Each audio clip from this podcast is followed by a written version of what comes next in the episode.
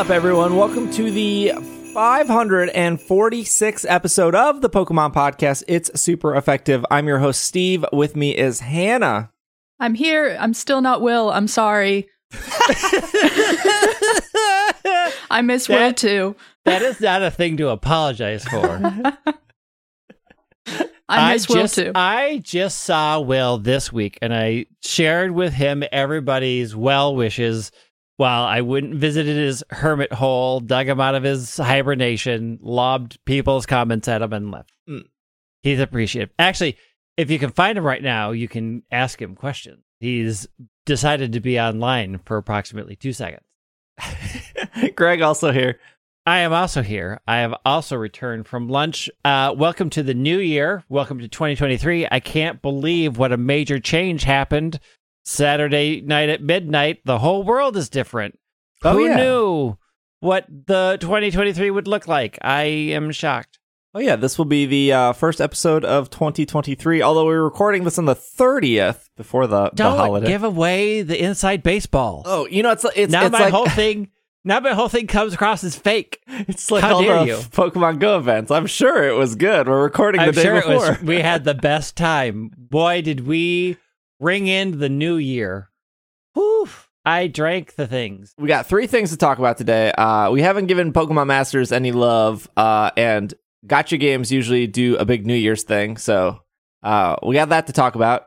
Uh, there was a poll in Japan with the top 30 Pokemon from Scarlet and Violet. Uh, you won't believe who was number th- three. I, don't- do. and then the Cinderace raids just happened or started to uh, last night, Thursday night. Although um, they're going all weekend. Uh, I guess we can start with the Cinderace raids because uh, I spent seven hours straight doing Cinderace. Not that because I failed over and over, just because I was like, Uh, let's talk about your life choices to do them for seven hours straight. I look, Greg, as somebody who sat, you know, before I was, uh, when I had a nine to five job, I would get home and I would sit in Destiny and I would do King's Fall like four hours. Uh, just to help people go through, or you know, the luck of the draw of we have this really bad person, and you know, we don't know if we should kick them out or not. But they, eh. and now you're doing it for your job. Kick, yeah, now, now I'm Always getting paid to do it. always kick the person to the curb. If there's a problem person, don't don't do them any favors. What if they're really nice but bad? That's no, the that's no the t- kick, kick. You know how many you know how many times my better judgment has saved you from being kicked out of Final Fantasy raids? A lot. Been This is what I was going to say years. last week as we were as we were preparing for the Cinderace raids. I mentioned last week that I was not a competitive player growing up. I didn't have the time to learn that stuff, and I could very, very easily be one of the people bringing the Azumarill to these raids if it wasn't for the people I know who are helping make things, make resources like Steve that make these easier and make thinking about competitive easier. Well, tell you that by the time this came out, I have probably done a Cinderace raid. Have I done one yet? No, because I didn't get home yesterday until 10:30 p.m. And the thought of turning on my Switch, and like I was like, no, I just want to go to bed. I spent yesterday evening doing them. I did spend yesterday evening doing them, and they are difficult. I won maybe one in five. I was doing them with random people though the oh, entire yeah, time. yeah. Oh boy. well, first day, first day random anything like first day random dungeons are always like nobody knows what's going on, and I- then Well, and then and then like what three, about like, six star raids? Because those are just as wild. look, we're not t- we can't we don't have time to talk about six star rares right now, but it by Saturday people will have learned right. Like first day is always bad, I- and then usually by Saturday people have caught on to what they need to do, or, Or they people got their have- one and stopped playing, and it's only the hardcore people left. Correct. or they got advice from the wrong person. yeah, there, they're they're it, it's the it's the Azumarill problem all over again, right? Like Mhm. a couple of YouTubers made Azumarill really popular, and uh, you know, this is why Azumarill was coming to every raid before and after Charizard because it was like, well, it worked here. My fear of people being this this was my fear. My fear was, well, Azumarill worked for Charizard. I don't see why it wouldn't work for Cinderace. I'm lazy. I'm just going to use Azumarill. that th- th- that was a reality. the uh, well, here, here's a couple. Let me let me say something good here. I think that these raids are a fantastic way to get people to return to the game. And I know that like things like Twitch or Twitter or whatever are not a good gauge of um what is that? Like a player base. Right. But when there is something exciting happening in like Pokemon Go or whatever other insert game here, when the when your viewer base just r- dramatically trickles up, well, like when you double your viewers, triple your viewers because of an event, that's a good sign that the event is building excitement or people want to do it, right? Or people are interested. Uh, at least you know in in the the Twitch space, you know, on launch day you have a lot of viewers, and then you have the hardcore people that stick around and watch, and then you have the people that like they play the game for two weeks and now they moved on to the, another game. And that's totally cool. Not everyone plays Pokemon for three years straight until the next Pokemon game comes out. I had more people watching me play Cinderace than on launch day. And I and I think probably part of that was because I made guides, and then people were like, because a lot of people were. I had so many people for the first time being like, "This is my first time in stream." Um, also, Twitch tells you that it'll say like first time chatter, uh, and they're like, they're like, I-, I used your guides, it worked, or I, I- have been listening to the podcast for years. This is my first time watching your stream because I I wanted help with Cinderace. So that was fantastic and it was really nice to see like people being like holy cow i couldn't do this before i got here and the people in your community were really great and really helpful that that is the same you know if i if i go outside of my own twitch channel and i look at other people and and their numbers are really good and you know you look at the youtube video stuff and like cinderace help video has more views than like everything else. It's like people it seems that the general consensus are these raids are exciting enough or challenging enough or the Pokemon choice is good enough where people want to come back, even if they haven't played in the last two weeks. It at least says because it's hard to it is hard to pull actual data, right? Like it would be great if we actually got data from the Pokemon Company about an uptick. We can guess that judging by an uptick of numbers that they saw an increase of players. We don't know that for sure, right?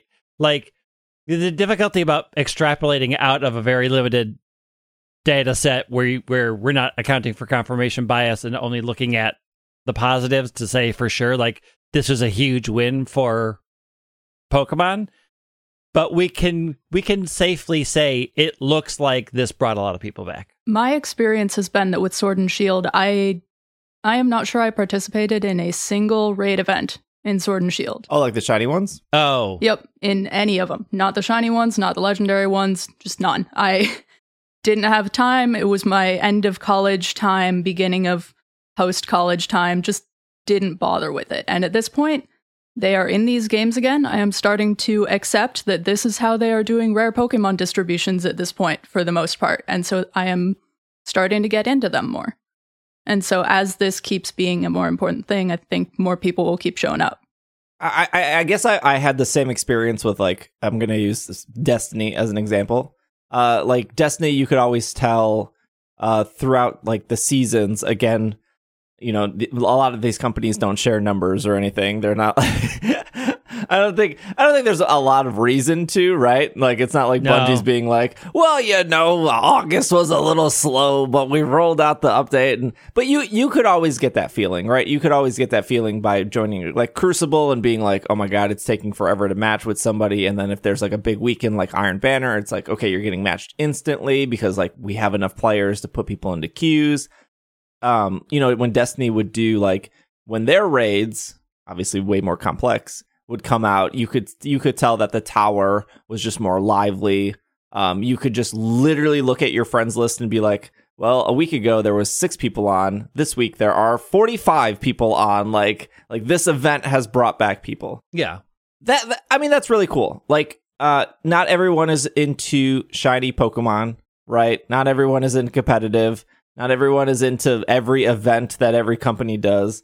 I don't know that the, these are the best events, uh, but people want Cinderace, that's for sure. Like people want Charizard. I'm sure when they eventually do Greninja, people will want to do Greninja.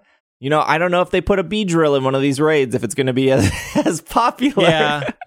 I mean, I'm not I'm not overly thrilled of the only way to get X Pokemon is that it's in a super hard raid weekend. Like I don't I don't know that I'm 100% behind that philosophy. If that's the only thing they do for 3 years, I'm like is this really you could trade for fun? it. Yeah, after that you can trade with anybody who did the Yeah. raids. So they'll be Yeah. out there. But I mean, Get those eggs. I don't I don't know if that is my ideal only distribution method, right? Like I think they're fun for now, but again, the same thing happens in other online things. If the same sort of content comes out, it it gets diminishing returns. People are like, I don't I don't want to struggle on this one again. I will wait for somebody to trade it to me. So I I I hope they shake up the formula up somewhat that it's not always going to be a seven star raid that maybe there'll be a multi weekend where it's you know they're like the Delibird thing where you know it's one to five and it, it's shaken up more than the only way to get this rare Pokemon is to do this incredibly difficult raid because I think that will a year in be like I I am worn out. Like it's kind of the same thing with the Pokemon Go thing with raids. It's like no, I don't I I don't care anymore. I don't care that this is the only way to get Terrakion this weekend. I do not want to do this anymore. I mean, in Sword and Shield, they had what, like three kind of raids? They had like the increased shiny ones, which which were hit and miss because if it was like hundred percent Cramorant, but two percent of them could be shiny, it was like this is statistically harder than if it was like yeah. uh the, the whale, Wailord which is like in 50% of the raids but to uh, it, like the math on that i was always like some of these are easier and harder or more more or less luck based i should say. Um so they did the shiny raids in sword and shield. Then they they did the the Zeraora like raids where you couldn't catch Zeraora. Um but they also did that with Zeraora, where if you stumbled upon the shiny Zeraora, which you could also not catch, that that Zeraora would be more difficult.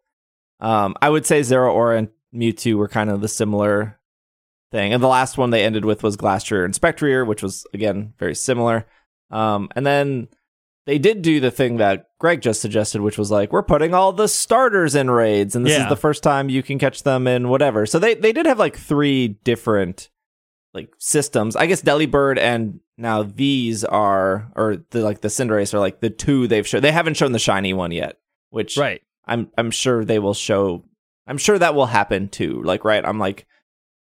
I, I I don't know though. Like we don't know the numbers. Like Greg says, we don't know if if people did come back in Right. Sword. And, but I, I think part of the reason maybe why people didn't come back is because those were so poorly advertised. I don't think these are any Yeah. better These are not- advertised. These aren't these aren't great I think the only reason either. they're working is because they started them right away. Right? Yeah. Like the shiny stuff didn't start until after New Year's of Sword and Shield, and then it kind of went away for a bit, and then it came back, and then like some months we got it, some months we didn't. You know, Janine working on the calendar over the Pokemon Company, you know, she's not consistent. She's not consistent, but she loves everything on one weekend. Yeah, it's hard to say also how much of how much of the influx are people who just finally got the game for Christmas. Like I would just love to see the actual numbers to see was it this event? Was it because it, it was the first event right after everybody got the game for Christmas? That's true. It could have been Christmas what- push. what what does that look like? Like i think that it'll be more telling the second time cinderace is up to see if it matched what it was like the second time for charizard because charizard was before the holiday gift giving thing happened. So I, I just the only reason why i wanted to see the numbers from the actual companies because i'm just fascinated by what the actual return rate is because you got to imagine that it's pretty easy to put these up right like Oh yeah, I'm they sure. had they just sub something in and there's like little effort for big return. It's like as a corporation concept, like that's a huge win to be like, well, just put one Pokemon in this existing thing and we get all these people back. I'm curious what those numbers look like I'm curious what that actually does for them. And I think overall, even if it peters out, I think it's a net win for them. I think it does keep a big enough segment interested that they'll have a lot of life out of it. I'm just, again, as a player, I get bored of the same thing pretty quickly now. Like, if it's always going to be the same, I'm like, you know, this is this is what I've always wanted in a Pokemon game. I've always wanted a game that gave you a reason to return back, not only for myself but for like other people, right? Like you know, going back to an MMO like a World of Warcraft or a Final Fantasy. The reason why people stop playing it is because their community of friends stop playing it, right? Like if you log like when when you know, I would log into Final Fantasy 14 that was before Greg was playing. There was, you know, 20 different people on my friends list that I would play with consistently. And then after a couple months, it was 18 people. And then it was 15 people. And then it, you know, sometimes people came back and then they fell off. And then near the end of Final Fantasy 14, it was like literally like five people. And then Greg started playing and it was like, I, I, I just fell off.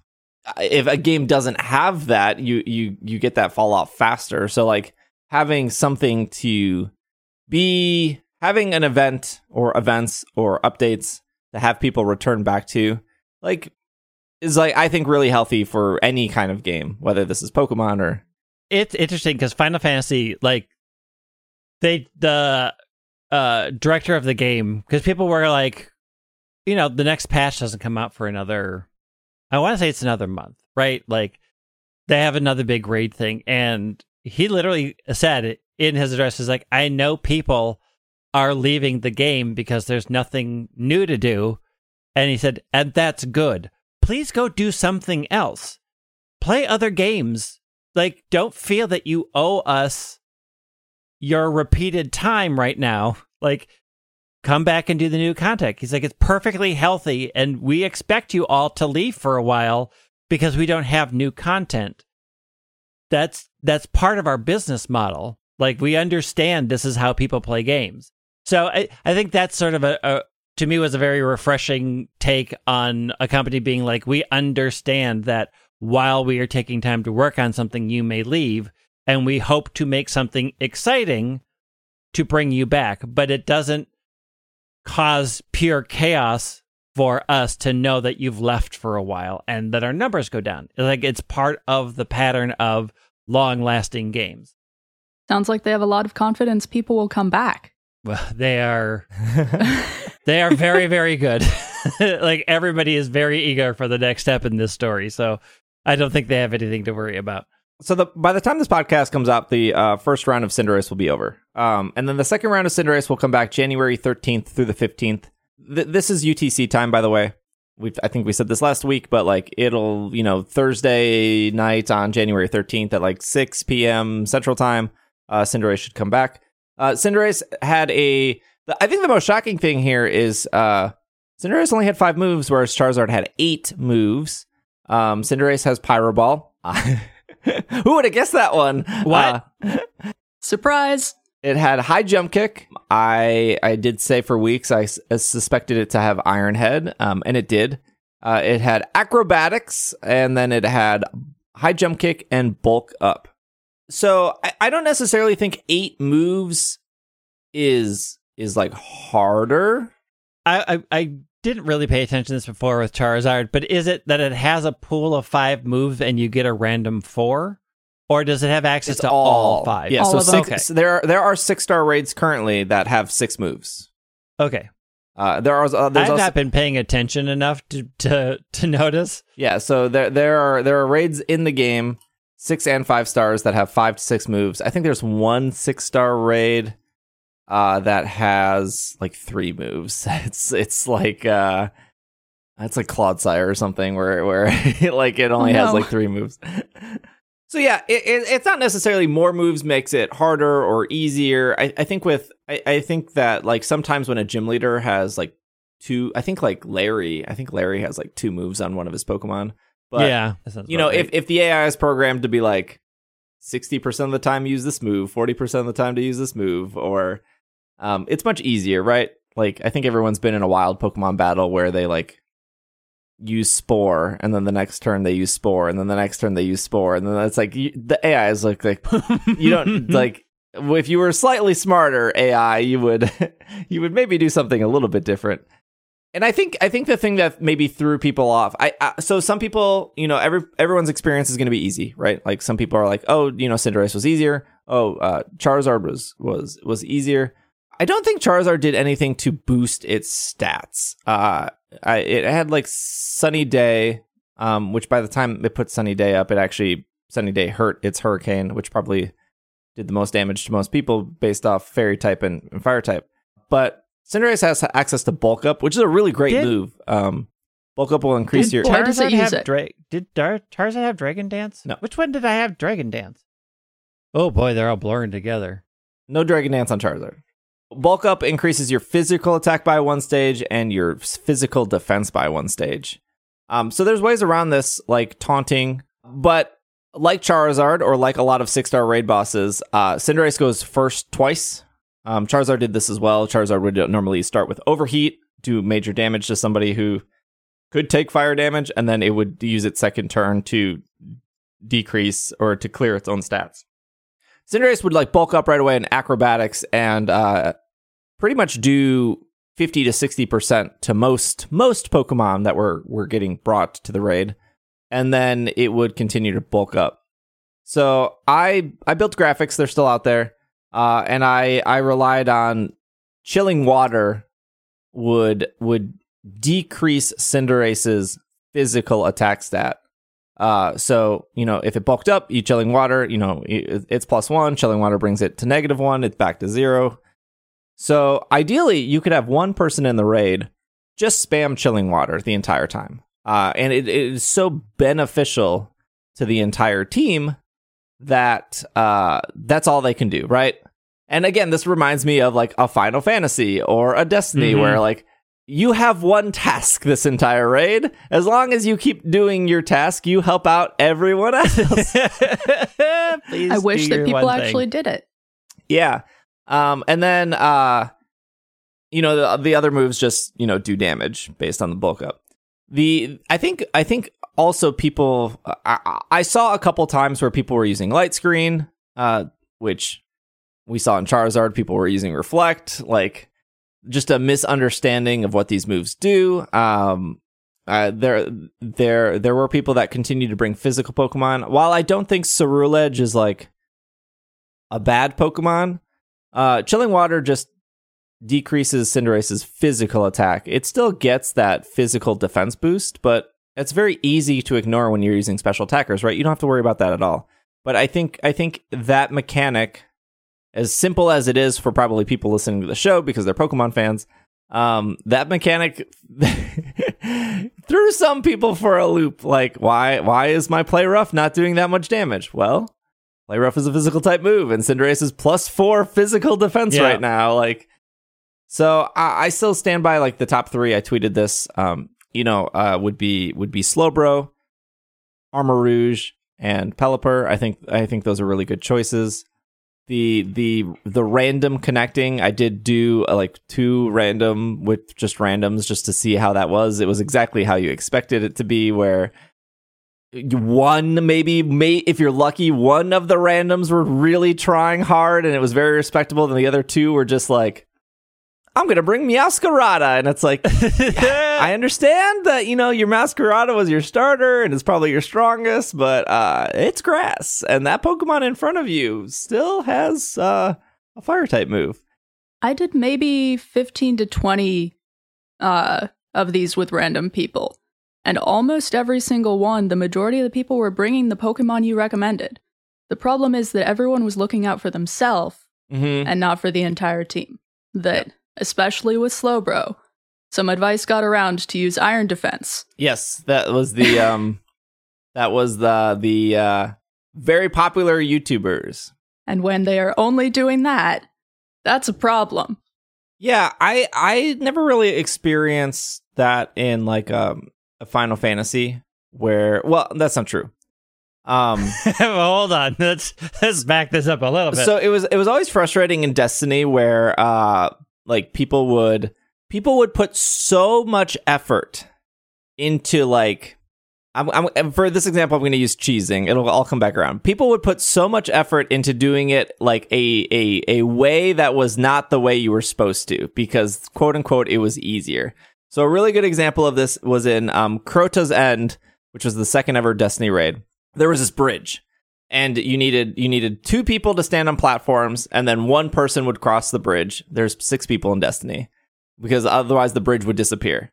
And so you had six people on one side, and there's enemies on both sides, and you had to slowly move people over one at a time. And then once enough people were on the other side, they would they would activate the bridge and bring the rest of the people over. So what it did is it ended up in a situation where five people were on one side, one person was on the other. So it was one person trying to fight off everyone. And then eventually it was four and then two. And then when you got to the end, now the last person to go was in the disadvantage of like fighting off everyone as the rest of the team. So it was like this you pretty much send your strongest person over first and then you send your strongest your your other strongest person over last right? You want like the weaker people to go in the middle. So when they get over there they have health right? It's a like i just explained the whole mechanic. That's it. That's the entire fight. You you you have two people step on a platform you move it over right most raid mechanics at their core are very simple. It's just like the execution of what you need to do on top of if one person dies, it kind of makes the whole thing fall apart. So, like, the most important part of a Destiny raid is staying alive. Hey, what's the most Yep. important part of these Pokemon raids? Also, staying, alive. What what people would do for Crota's End instead of doing what I just explained, which is very simple: stay alive, stand on some platforms. You know, if you need help, call for help. They would they would climb on top of the unclimbable tower. They would like glitch their way on top of the tower, and they would spend sometimes up to twenty minutes. They would be like, "Hold on, I've done this before with with my cousin Joe. As soon as we get up this tower, it'll be okay." And then so they climb up this tower you're not supposed to climb up to. And then they sit up there with a sniper rifle and then they slowly knock out the enemies on the other side until it triggers like the failsafe so the bridge just goes up by default. And the, and it was just like you have put so much effort into avoiding this mechanic because you you couldn't you you didn't know how to do it, right? Like like you've just and this would happen in a variety of Destiny raids where where people would be like, "Hey, my my my second cousin's wife's sister's dog showed me this strategy. Just give me the next 45 minutes so I can like glitch over here so we can safely do this." Instead of just like learning mechanics. And again, I don't know if I had that hardcore like memory in Final Fantasy where somebody was like, "Hey, let me just Well, what's funny is because of what used to happen is tanks would pull everything up to the to the boss, so you, they would pull four rooms of mobs and expect everybody to try to kill them all at the same time, which would work for a high end. Like if you had the max gear, you could possibly do it. They changed now how they design dungeons that you can only go through two rooms and then there's a hard door. And until you clear out those two rooms you can't go forward. They had to they have physically changed how they design their content to stop people from doing these bizarre huge pulls that would only work 10% of the time. The game developers are like nope you don't get to do that anymore we're done. There's a door now or a bridge that has to fall and it won't fall until everything's dead. No more. We're done. Uh, but it's also the same thing where a healer's like i'm just gonna dps because we'll kill it faster. It's like yeah but we also need to stay alive. Yeah, so if you could heal no you're not gonna heal you're not gonna clear the doom counter over my head. You're just that's not a i'm just gonna die in 10 seconds? Oh cool. Thanks so what Hannah said, there's there's this there's there's uh this new strat where um I actually I actually made this. If if you go watch my YouTube video, I I suggested a stored power Bronzong build. Like two weeks ago, I was like, this is a possibility, and I specifically said in the YouTube video, like, you know, only do this with friends. It's a little more complicated. You know, I wouldn't recommend this Bronzong out of the five other Pokemon I, I recommended here. I was like, this is mostly for fun. Like if you've done some Cinder races, maybe try this Bronzong build. It's like really fun and it'll work for you there's a Slowbro build going out around right now, which is three iron defenses, which does make it very hard for Cinderace to kill you. Um, and then three nasty plots, and then using the move stored power. And uh, in that YouTube video, I explained what stored power does. But stored power is a psychic type move, is base damage of 20. In relation to that, you know, a move like psychic is base damage 90. Um, but stored power every time you have a a status increase or a, um, a stat increase, it does 20 more damage, right? So like um, store power ends up doing a lot. Um, you can boost that by like an attack cheer. Uh, you can boost that with like a helping hand. You can boost that being on psychic terrain, right? Um, there's like a lot of ways to boost that, but it results in the Slowbro doing nothing for six turns. And there's a high probability where Cinderace can just go, well, your stats are cleared. Start over. Yeah.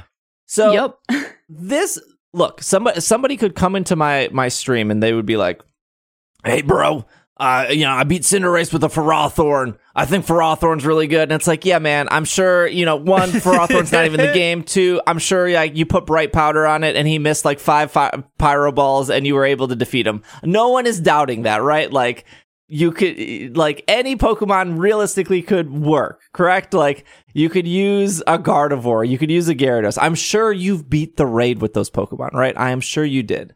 There's just better better Pokemon or more consistent, more reliable Pokemon that you can use. I think Slowbro, Pelipper, um, Armarouge is one of them. But I think my problem with the the the stored power Slowbro is if the Slowbro was doing chilling water, while it's not doing a lot of damage, it is keeping everyone else alive. And while Iron Defense is great for keeping you alive, you're also not helping the team in any way at all. You're just I'm uh, you, you because once you're done with the three Iron Defenses, you're switching over to Nasty Plot. So there are six turns. You are not cheering. You are not healing. You are not decreasing Cinderace's special like uh, physical attack stat it's just like a very selfish way to play. It, it, it, reminds me a lot of Azumarill players, right? Like when Azumarill belly drums play roughs and then dies, you know, it's not sure if it hits it, it's doing a lot of damage, but like they're never cheering, they're never healing themselves. And I think there are two ways to play, right? There is your solo way, which I think if you if you don't want to play with any friends, totally valid. If you don't want to, you, if you don't want to do online, totally valid. If you just want to play with the NPCs, I think you should do the Slowbro build. I think you should do the three iron defenses, the three nasty plots, and and do that. But it just it goes it goes back to remind me of the the the bridge situation in Crota's End, where people will refuse to just learn mechanics to do it the easiest way ever. And again, like it's like I'll spend 20 minutes to climb this tower I'm not supposed to climb in order to like do, it easier. Like, oh, I'll spend 6 turns just hitting stat buttons and then hope that Cinderace doesn't clear it and then I can hit the stored power button and then I'm done, right? Yeah, I think it's interesting that we are seeing a huge change for the community without a lot of explanation, right? Like you have a very solo game you have a game that tells you to just power through, buff yourself. Like these are all the things that work in the PvE content. And they're putting out raid bosses that don't use any of the skills that they taught you over 40 hours of the game, right? Like you have to think about these things in a very different community way that just isn't in the game until you hit this content. And it's fascinating to watch people struggle against that idea because it wasn't even in Sword and Shield. Sword and Shield was turn based. Uh, and so you, you know, you all stated your turn. And this is such a radical change on how to play these games that doesn't even really exist in one to five star content. Like you could, you can power through those, not a problem. And I think they have the company has done itself somewhat of a disservice by not really talking about how you need to interact with other people during these raids. They've left it pretty much up to everybody else cuz like that article was okay but not great in the fact that it really didn't set the mindset other than the cheer section of you're there to to help everybody in the raid succeed. And I think for people who've played a lot of MMOs, who are play even like Unite, where you're sort of used to having to support your team, that changeover is easier. But I think for the general, for a lot of the player base who have who maybe have never played those type of cooperation aspects of any game, I think we are just going to see a big struggle. And I worry that that is eventually going to be a turnoff of these things because they really need to step up their communication, I think, around the community aspect of six and seven star rate more than they've done. Yes. And I this is why I'm not blaming people about on it. I am. Just after having done so many so many random raids last night. Um, but the most frustrating raid that I did was I went in there with my Armarouge, and there were three other Slowbro. And every single one of those three other Slowbro was just defending themselves for the first few turns. There was no attacks hitting the Cinderace at all. I was getting pretty much knocked down to very low health every turn and was focused on healing myself because none of them were taking any damage, but I was going to die and I was going to lose the raid for all of us. And that's what ended up happen- happening yep. because they were not focused on helping anyone other than oh, themselves. This is and- exactly the problem too. This is like the, this is the it's not okay, it's it's not even that Azumarill is bad. Azumarill is a great Pokemon right? Like it does a lot of damage. The problem it's it's literally the player who is playing azumarill is the problem. It is these slow it is the, it is what hannah just said. If stored power there there is no if. If you do three iron defenses and three stored powers you will do about 80% of cinderace's hp i've seen it happen. I mean you could also do the same thing with Armarouge which I've, I've proven time and time again last night that like Armarouge can do way more damage faster than Slowbro. It can. Like like th- there's no contest. But like three slow bros do not need to be doing that. That's the thing. Is like why are why are you guys all doing the same thing? It, it, and it goes back to Azumarill. You all don't need to belly drum play rough. Like it, you just don't. Like only two, maybe two of you yeah. need to do that. Like I, if I, literally one of those slow bros stopped being selfish and just focused on hitting chilling water or defense cheer or heal, I'm sure that raid would have went smoothly. Yeah, I, I also think the game is hampered by the lack of communication because everybody goes in there with their Pokemon and with their assigned way to play that. And you can't say, hey, everybody, we're all going to, if we all iron defense, we're not going to get it because there's no way to communicate that. And then once you you're saying if you, you, if I hit the D-pad, there's no like, please don't yeah. iron defense button yeah. that I can check. But, but there's, there's also no time to do that. But also, you don't, you can't stop the play style that you came in with, right? Like there isn't yet a Pokemon raid knowledge of when to make appropriate choices. Like people who have raided in Final Fantasy 14 know when you see the cast bar, you have to stop healing, and everybody's aware that healers are going to run, and so that you have to adjust your tactics for this window. And we don't have that yet. We don't have a community knowledge because they've just done not a great job of explaining what you need to do to succeed. They they half butted it. They uh, need to go further, and I think I think if anything else, what I would like to see more of from the content creators that make builds is is also things of like here's how you it here's how you read what's happening when there's no communication. If people do this, this is what you need to compensate for because people don't have a tribal knowledge in Pokemon of how to do a raid yet, how to do a four man something. Because even in Dynamax Adventures, you could power through uh, it was still turn based. I, I think one of the biggest issues that we are butting up against that causes these frustrations is people know my Slowbro is supposed to do this.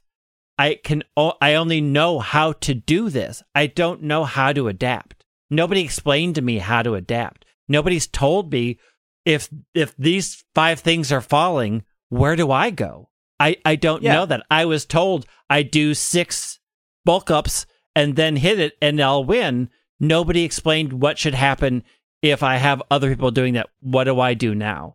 And I think that is I think that is going to be a struggle for a while until people get used to this new dynamic in Pokemon.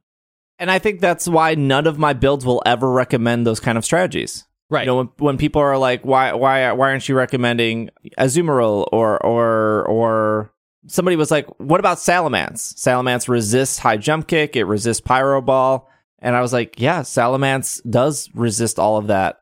But Salamence is a selfish Pokemon. There's nothing that Salamence learns that benefits the other three members. And if you look at my Slowbro build with like Chilling Water, that benefits everyone on the team. Psychic Terrain benefits all the other Psychic Pokemon on the team. It would, it like literally would like a slow, the Slowbro build I picked decreases Cinderace's attack. It increases anyone using other Psychic attacks. Uh, it has possibility of damage. Chilling Water can, or sorry, Rain Dance can make Chilling Water stronger. So if you have two Chilling Waters, or you, or like there's a non fire type, whatever, you know, like the the damage is decreased. Pelipper is the same way. Armarouge is the same way. There was there was a, an, an instance most of the time I was Slowbro and I was I was chilling water and I was healing and I I, I uh, every every single turn turn one I, I set psychic terrain and then I I normally healed after that because obviously Cinderace does two moves and does a bunch of damage. So psychic terrain, heal, chilling water, heal, and there was only one time when I played Slowbro the way I played it that we lost. And somebody came in and they they didn't say anything in chat. Totally cool, right? No big deal.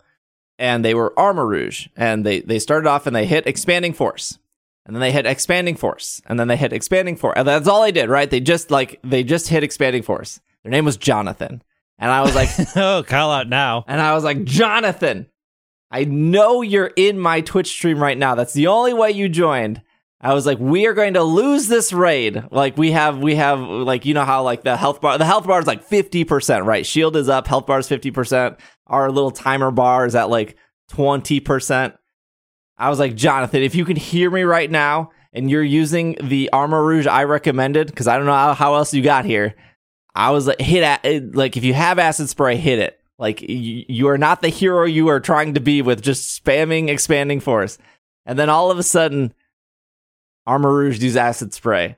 And like my Twitch chat lost their mind. They're like, "Oh my gosh, Jonathan!" And I was like, "All right, Jonathan, listen to me, listen to me, Jonathan. I need you to acid spray again."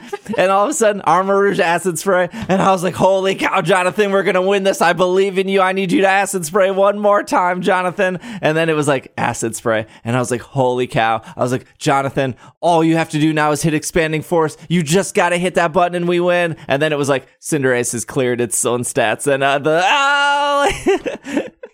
we were close. We were close. Like like Yeah. it, it's also you you make the tools right. Sometimes people just still don't know how to use them. Right. Like like that acid spray is so good. Like chilling water is so good, and it, it helps everyone. Yep. You know, I'll continue to make graphics. I'll continue to recommend Pokemon that sh- would help. That's why I recommended Grimmsnarl for Charizard, right? Like, if you were joining random raids and everyone is Azumariling, you can at least reflect. You can you can spirit like you can help keep those alive. Yep. Slowbro using Iron Defense, he ain't he, he ain't keeping anyone alive. But himself, well, he's keeping I, himself I, alive. I think people really honestly need to understand that the raids are a cooperative. They need a tutorial for the raids as good as their original tutorials for catching Pokemon Yeah. in the beginning of each game. They need they need something as handholdy as that for Yeah, the hard and- raids. you know, there's a reason why everybody, why the most played class in any MMOs is the damage dealing class, right? Like they're easier to play. The choices are simple. You get to do big numbers and it's fun. There's a reason why nobody likes to tank and nobody likes to heal I like to because heal. they're the most don't. Important jobs sometimes, but they're the most stressful jobs a lot of the time. You don't necessarily get to see the big the big things happen, right? Like you you have to be a person that enjoys supporting other people. And that is and you have to be a person that enjoys making more complex decisions.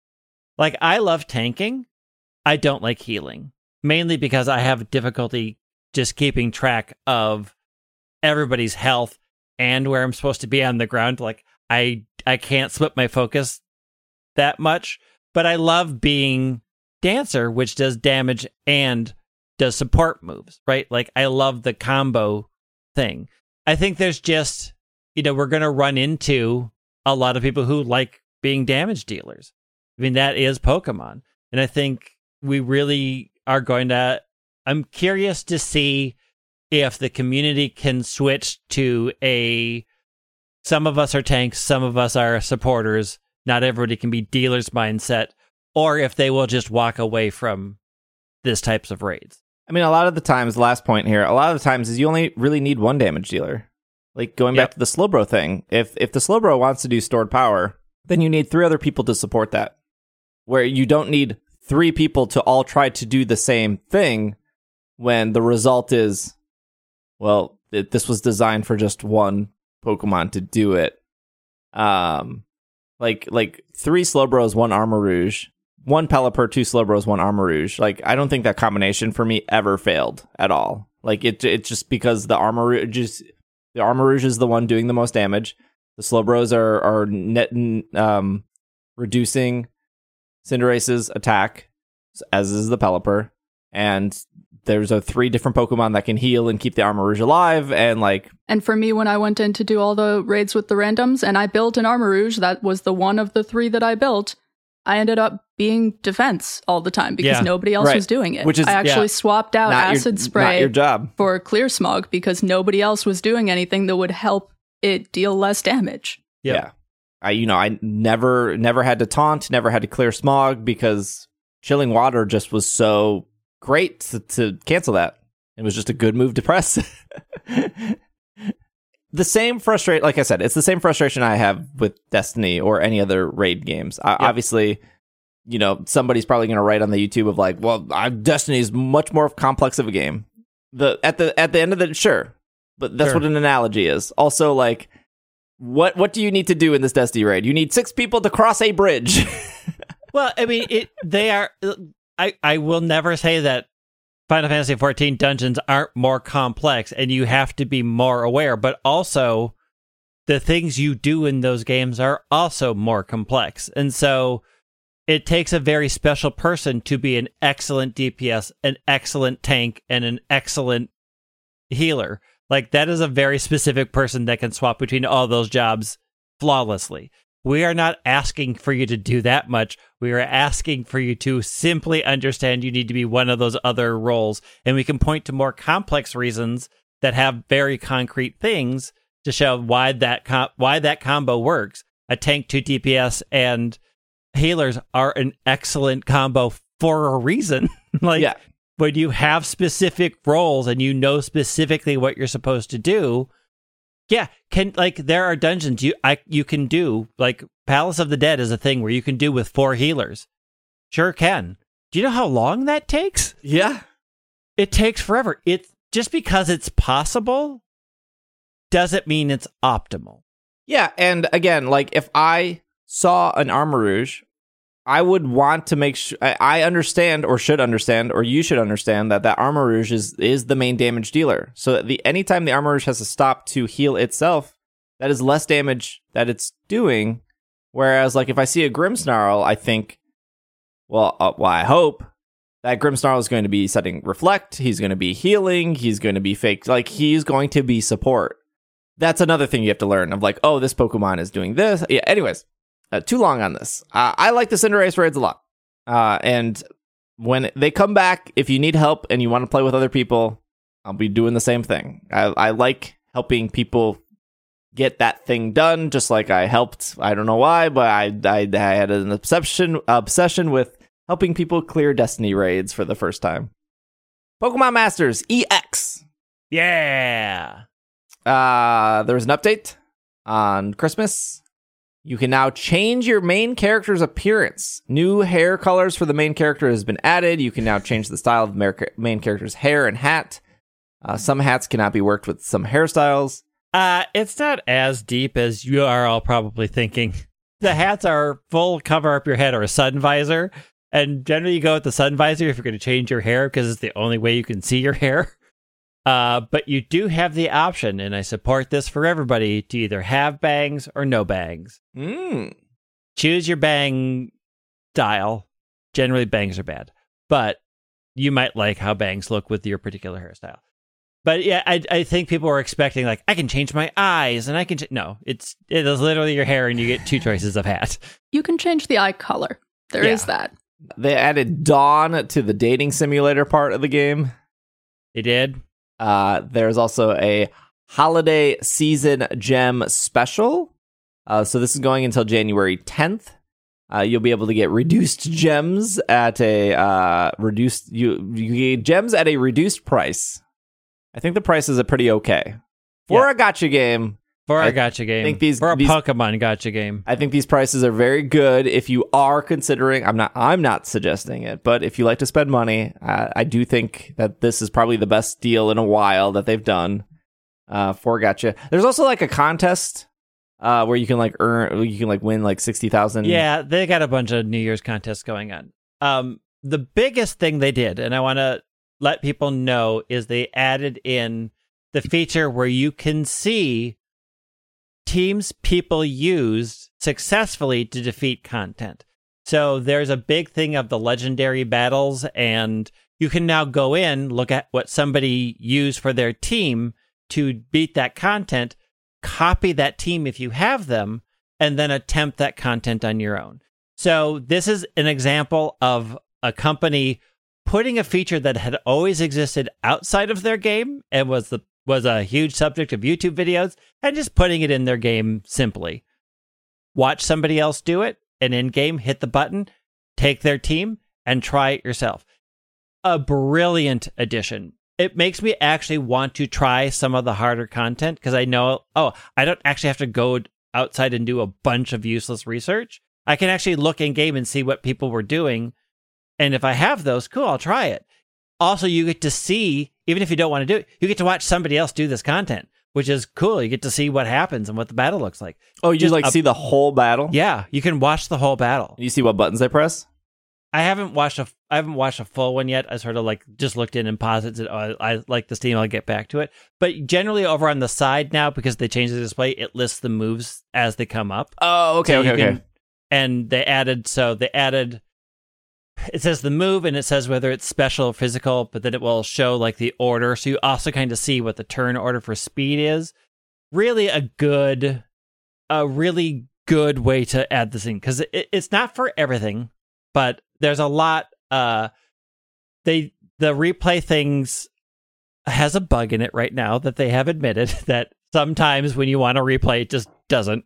It just doesn't go. So they're working that out, but they're they are adding in so you can watch a lot of them and see how it went, and then copy it. Um, the only thing that you're probably not going to get is what their sync grid build was that they used Mm. because that's you can build sync grids out a bunch of different ways. But this edition, I think, is probably the biggest and best change they've made to that game in a while. It just really is a way to say to your community, we want to help you do our harder content. And this is one of the ways we're doing it. And I, as much as I give Masters uh, the Raz for being a dating simulator now, because it kind of is, they had added Dawn into the dating sim. Things like this really, I think, show that they are committed to making a better game. And I, I think I want to just applaud them for this because it's a big is a big thing. Is Uh, it accessible for the earlier story content too? Because I Yeah. have a bunch of sync pairs. I go in and I log in and I get the uh, free things and I get sync pairs, but I've never actually accomplished anything in that game. yeah, well, Yeah, sounds Uh, like Masters. yeah, some of it, like the storyline stuff, is generally. I don't think they put it for the normal because you can just overpower the normal. Like it, Mhm. normal stuff is set at a really low level. Um, but for the higher, harder content, I know it's it's there for like the legendary. For the legendary raids, I know it's there. For the champion stadium, I think you have to have done the normal on your own to unlock master mode, and then it's in master mode. Mm. But again, the normal, the normal difficulties, if you've got three maxed pairs that match the uh, weaknesses, you'll get through it. Just For the gem stuff, you just have to log in during this period. So just log Yep. in before January 7th, and then uh, they're picking 10 winners to win 60,000 gems, 50 winners for 12,000 gems, 7,000 winners for 6,000 gems, 9,000 winners for 3,000 gems, 10,000 winners for 1,000 gems, and 200,000 winners for 600 gems. And if you don't win anything, they'll give you uh, 300 gems. So that'll just appear in your little Yeah. package uh, if you won or not. You literally just have to log in. So You have to log in. I I- am. I want to win the big the big thing so badly. um n n five star anniversary 2021 and Reshiram is has returned he'll be here Yep. until february uh Lillie which Lillie with lunala Lily- which anniversary is this this is the Uh, 2021 New Year's. anniversary yeah. uh she has returned until february gosh there's there's a bunch of people that have returned but those are probably the two big ones is is uh Lillie and and people like those characters Yeah, and they're really good. Think Bear. There's a bunch of characters. You should log in anyways. I think there's still a three thousand dollar present until New Year's. Three thousand gem. Three thousand gems. you Oh, get three thousand $3,000. presents by logging in. It's crazy. Uh, okay, final bit of news here is uh, I'm I'm pulling this from Nintendo Life, but uh, I mean a bunch of people ran articles about this. Uh, there was a Japanese poll which uh, asked people what their favorite Pokemon were. Um, from my understanding, the poll was uh, uh, they asked 117,000 people. Uh, those people could only vote for one Pokemon, um, and uh, we have the poll. This is uh, not an official Pokemon one, from my understanding. It was done through GameWith.jp. But hey, 117,000 people is a lot of people. That's a lot of people. Uh, so our number one, to no surprise, oh, and that was trainers around Japan. They were asked between the 16th and the 23rd of December, for the record. Uh, number one with no surprise was Tinkaton, uh, followed by Clodsire, and then number three, uh, we heard for years, months. That people wanted cats to stay on four legs, but the votes say differently. Two-legged cat Well- Meowscarada in third place. People still want it on four legs. Clearly, clearly didn't ruin the design though. It was number three. Uh, Fuecoco number four, Ceruledge number five, Tatsugiri number six, Sylveon seven. Now you're probably like, what, Sylveon? They pulled all 400 Pokemon in the game. So Sylveon being the number one, not Gen 9 Pokemon. Slither Wing number eight. That's the prehistoric Volcarona, which a very good choice, honestly. Uh, Lucario number nine, Gardevoir and Mimikyu tied for number ten. So far, I mean, with with the old Pokemon, there are like literally no surprises. No, there's no surprises. Koraidon number twelve. That's actually interesting. We'll get back to that. Gengar thirteen, Sprigatito fourteen, Pawmot fifteen. I don't Yeah. understand this pick. Umbreon 16, Maushold 17, Miraidon 18, Pawmi 19, Glaceon 20, Dragapult 21. No surprises there. Dragapult was incredibly popular. Garchomp, Hydreigon, Volcarona, Charizard, Luxray. Number 27, Iron Valiant. 28, Eevee. 29, Skeledirge, Quagsire, Pikachu, Quaquaval. Uh, Ditto, number 34, Snom, Fidough, Arcanine. Arcanine also always very popular. Um, 37, Glimmora? Yeah. I guess. 38 Flutter Mane, 39 Scream Tail, 40 Leafeon, 41 Azumarill. To be fair, Azumarill is a popular Pokemon. Uh, 42 Gumi, Altaria, another Tatsugiri, which I think is kind of unfair that, Yeah. but whatever. Um, 45 Ampharos, Dragonite, Zorua, Espeon, Zoroark, and number 50 was Tyranitar.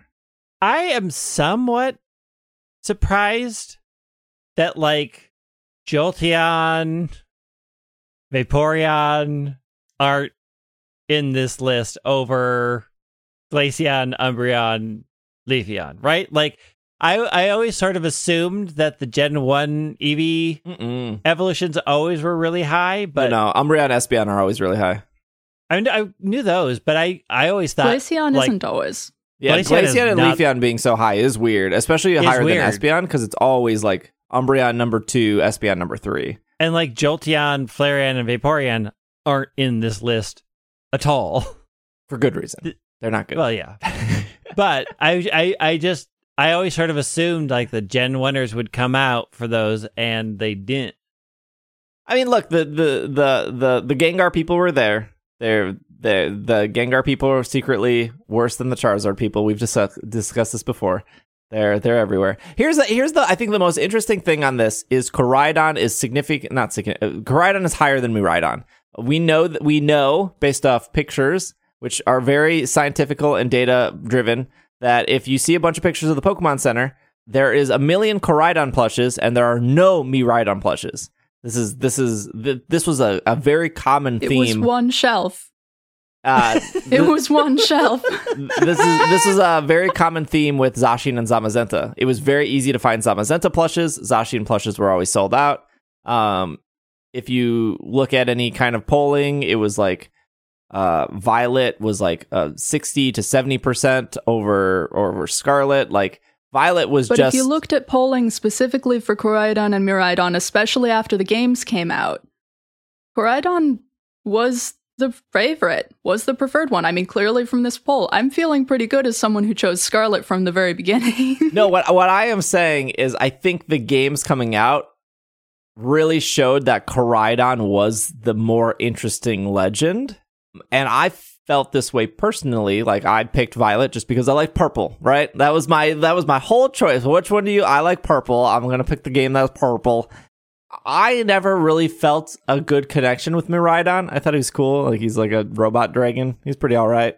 But like when I watched people's cutscenes for Koraidon, I was like, man, why is Koraidon way cooler? Like it just has more personality. Even though they're like the same cutscenes, but like I feel like Koraidon was just animated like better. I always wonder if it's there's always a there's sort of a built-in gulf between anything that is clearly somewhat robotic. Like, I think as humans, we tend to look at mechanical things through a very different lens. And there's no way to get beyond the very mechanical, electric, and slightly robotic feel of like the whole iron area. then you're very then, biased against them, though. Yeah. Biases on this show? Never. I think that might be particularly true for you, Greg. Look, I I prefer Miraidon over Koraidon. I think I was I, I, I, like my electric lizard better than I like than I like the derpy thing running around on his legs when it's got wheels. That's what I love. I know well, I don't like it. I love I love that. I, I think I think a lot of people connected with Koraidon more than people connected with Miraidon. I think the the polling shows this. Like I wouldn't say Miraidon like I wouldn't say Miraidon was one of my favorites after playing, but if I, but every time I watched somebody play Scarlet, I was like, man, Koraidon's way cool. Like he's running on legs. He got this big old tongue hanging out of his mouth. Like he, he seemed more, whatever. Uh, it's, it's a poll, but I just thought that was interesting that Violet obviously sold more copies, but Koraidon placed higher on this list. The other shocking thing is there's no Quaxly on this list at all. Um, Quack, Quack Quaquaval made it to number 32, um, which, you know, some people don't like the design, some people do. But usually starters yeah. are incredibly popular compared to their final evolution. Uh, and we Skeledirge is on the list, Meowscarada is on the list, and then obviously Sprigatito and Fuecoco very high on the list. But yeah, there was no Quaxly at all. Clodsire great. He came in at number two.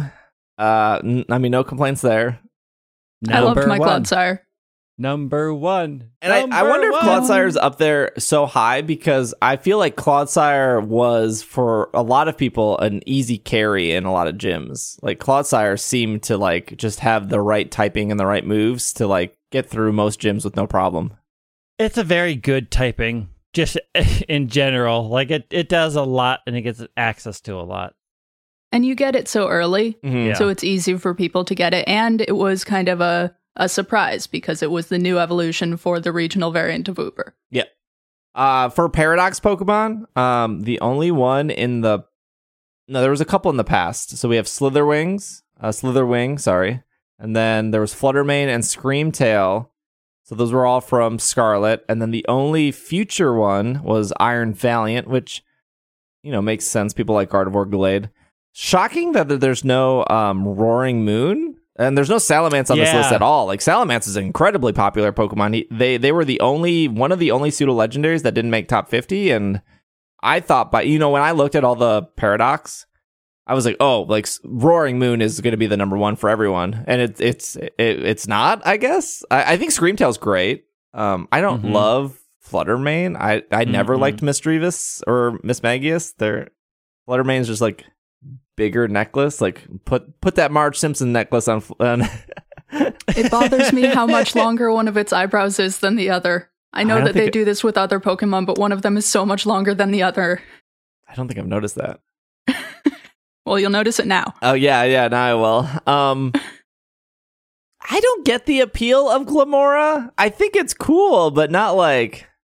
The thing is, is when it's in its, I don't get the appeal when it's closed up form. When it's in its flower form, I absolutely understand the appeal. Mm-hmm. When it's But- on the walls and caves. Yeah, but I think when when they ever put it in lists, it's like this weird torpedo thing, and I'm like, that is that is not the version you should be using because it's so much better in its open flower form. Uh, apparently, Pokemon fans like swords because Zacian number one, but also uh, well, not on this list, but you know how people love Zacian. Ceruledge being number five here, and Armarouge not in the top fifty at all. I I liked Armarouge more. Nah, Ceruledge is so much better, so cooler. Uh, Tatsugiri. Uh, Tatsugiri is great. I think people just like the the concept of like it's a sushi Pokemon. What more do you yeah, want? it's a Like- sushi dragon. It's awesome. um, Maushold being on here also not surprising. Yeah, I I mean like we we go through each one, but it's a pretty it's a pretty interesting list. I would like to you know maybe revisit uh uh top 50 Pokemon in a couple months to see what has changed or you know sometimes Yeah. it takes a while for people to connect with specific I'm Mons. waiting for the online checker. I haven't checked back to add all the Gen 9s so I can redo my top 10 by making where you click through and say, I pick these five out of this list. Do you I think didn't pick Tinkaton is that two. high for you, Greg? Oh, Tinkaton has replaced definitely uh has kicked a couple things out of the out of the running for sure out of my top 10. Hmm. I honestly think um like Empoleon is on the edge now. Like I have to strongly think if Empoleon falls out of the top 10 because Tinkaton exists. I would like Tinkaton more if I didn't love Corviknight. That's the problem for me. I Ah, love Corviknight. lore. If Corviknight wasn't an invasive species, we wouldn't have this issue now, would we? Corviknight's good for raids, by the way. Wait, I, this the, we'll we'll end or we'll start 2023 with an important question. I want to know your guys' favorite Paradox Pokemon from Scarlet and your favorite Paradox Pokemon from Violet. Tough. No, not tough. they they match up with the list for me. I like and I and I don't have their names yet because I haven't been interacting with them as much in game. But uh, Slither Tail, what's that one? Slither Wing. The Swi- Volcarona one? Slither Wing and Iron Valiant, the two that are the top for each of them on that Okay. list. Those are my favorites. I really like Roaring Moon a lot. Um, I hate Sandy Shocks with a burning passion. Have you seen the him move though? Have you I seen have. him walk? It is, I have. It's awful. I hate every aspect of it. I hate. what? Um, I mean, it's that's not surprising. You don't like Magnemite. I don't like Magnemite, and they made it worse. Um, They I gave him fur, Greg. They gave the robot fur. They didn't. They gave it magnetic sand and called it fur. It's awful. It's awful. So I really, I really think Roaring Moon's a great design. I do too. Um, for the future ones, I, I, I do really like, uh, Iron Valiant. I think Iron Valiant's cute, but I am, I honestly sort of lean more towards Iron Jugulis. I think, I think that take on Hydreigon is really good. Um, I'm not a huge fan of Iron Bundle. Greg, It's it's fine, but it doesn't sing to me. he not only is Iron Bundle the best Violet Paradoxmon, he has the best name. I Iron Bundle.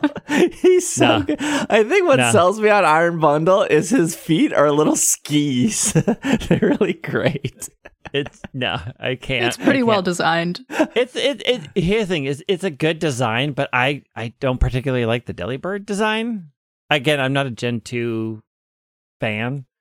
So like seeing a slightly weirder version of it just does not do anything for me. Um, Iron Hands is okay. I'm just not a Hariyama fan, so Iron Hands No. didn't do anything for me. I, I do think Iron Moth is a is a good design. And I think Iron Thorns is a good Mecha Godzilla design. Like I can appreciate like the kaiju aspects of them when they make mecha versions of the kaiju. Like I like those. I think they're good. Um the thing I have a problem with some of the ancient Pokemon is they don't feel particularly primal enough for me. Like Which ones? I, I I don't feel I feel I like Scream Tail feels like 80s mall more than ancient civilization to me. Uh Brute Bonnet feels hot topic bad hair to me than primal jungle to me. I think Flutter Mane's pretty good. I think Slither Wing is really good. Sandy Shocks is terrible. I think Roaring Moon feels really primal to me. I think Great Tusk feels very primal, kind of along the lines of the Mamoswine line. I just feel like Scream Tail and Brute Bonnet are way too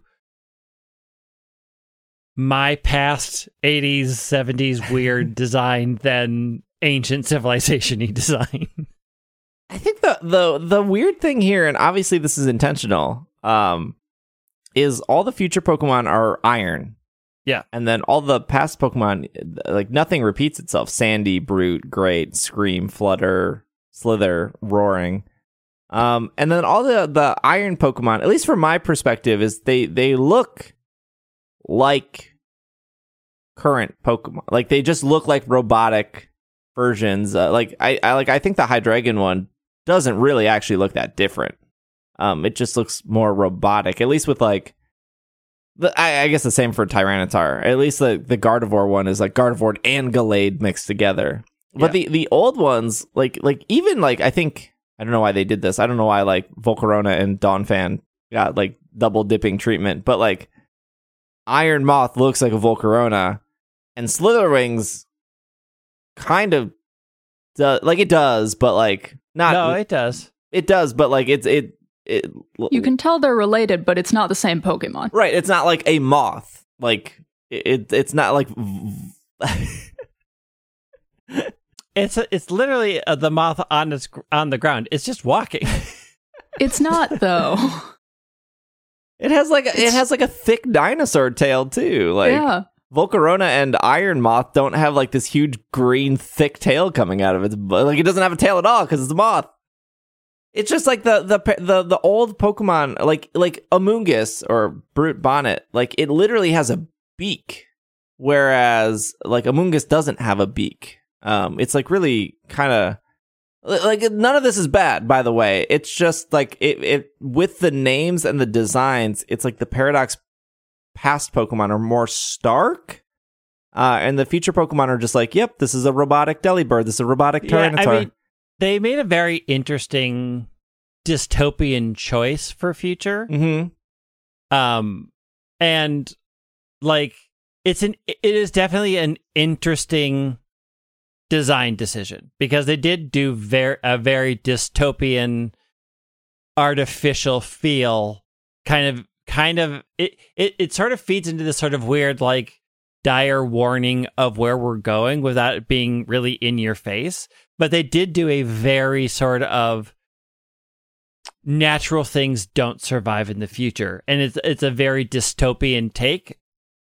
And you either like that take or, or you don't. And like there is a and a lot of people are like you wouldn't name everything iron. And i think that for me that feeds into the dystopian homogeny that is part of a lot of uh sort of dire warning future anime dire warning future storylines. Like unless we take action now we are going towards a less diverse more artificial society. And i think they really took that trope to heart here which is why the names don't bother me um i i hope in the dlc they will explore that design choice more because again i agree that the names in the past are more interesting but also whenever we we tend to romanticize the past and we all have this big dinosaur kick, right? Like we're fascinated by the big lizards and we give them wild names and we pretend that they all look like lizards when in reality they all had fur and we have no idea what they actually look like, right? Like we're guessing right now based off of bones and we're not good at drawing what they look like. But there there is a in the design choices there is a romanticized savagery of the past that doesn't necessarily match up. Like these are all really savage looking things. And there's a very clear, deliberate design choice for the future of a very sanitized, homogenous thing. And I think looking at them both, I think they were really b- big, strong design choices.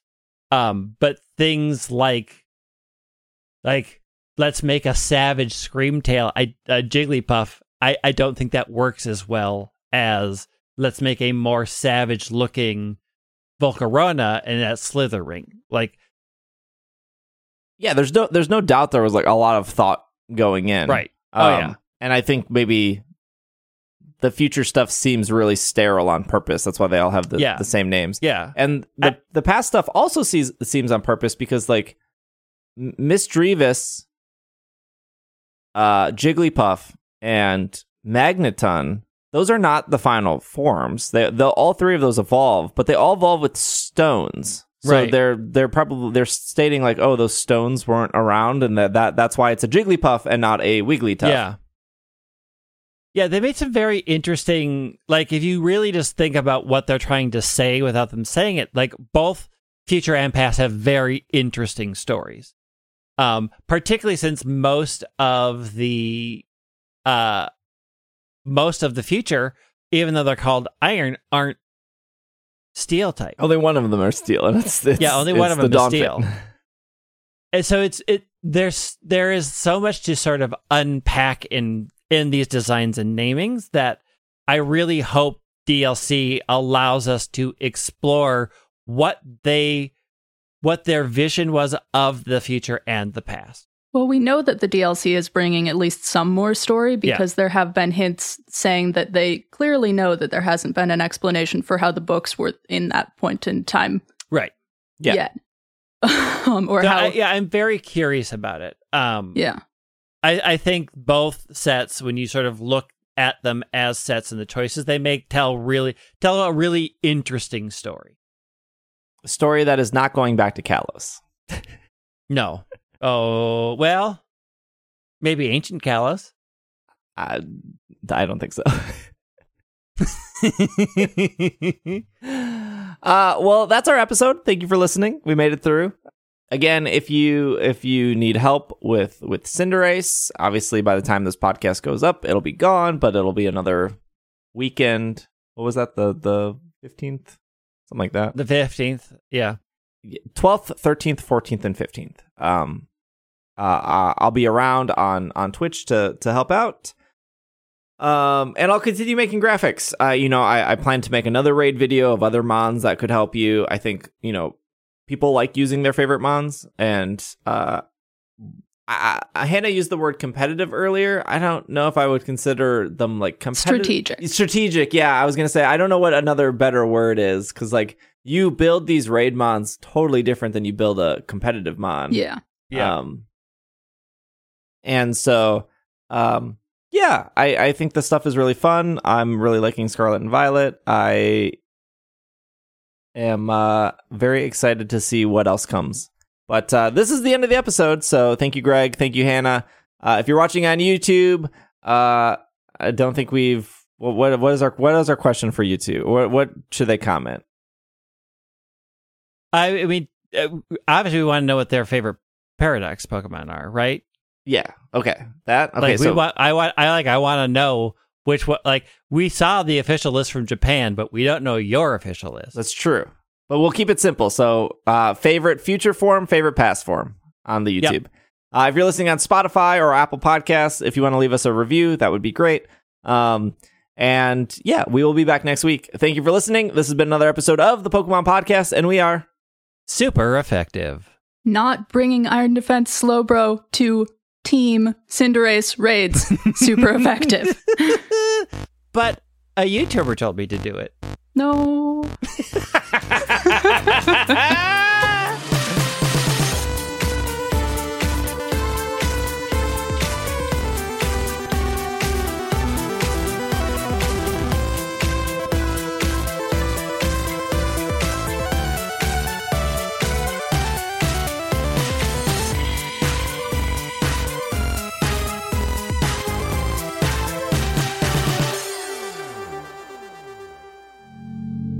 This podcast is brought to you by Patreon. If you would like to support our show and what we do here, you can head over to patreon.com slash pkmncast.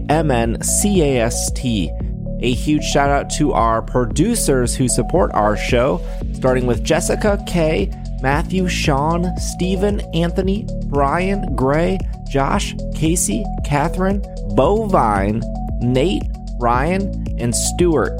And a huge shout out to our executive producers of Brady and Spencer. Thank you so much for supporting our show. We'll be back next week. If you too would like to support our show, you can head over to patreon.com slash pkmncast, and we will see you guys next time.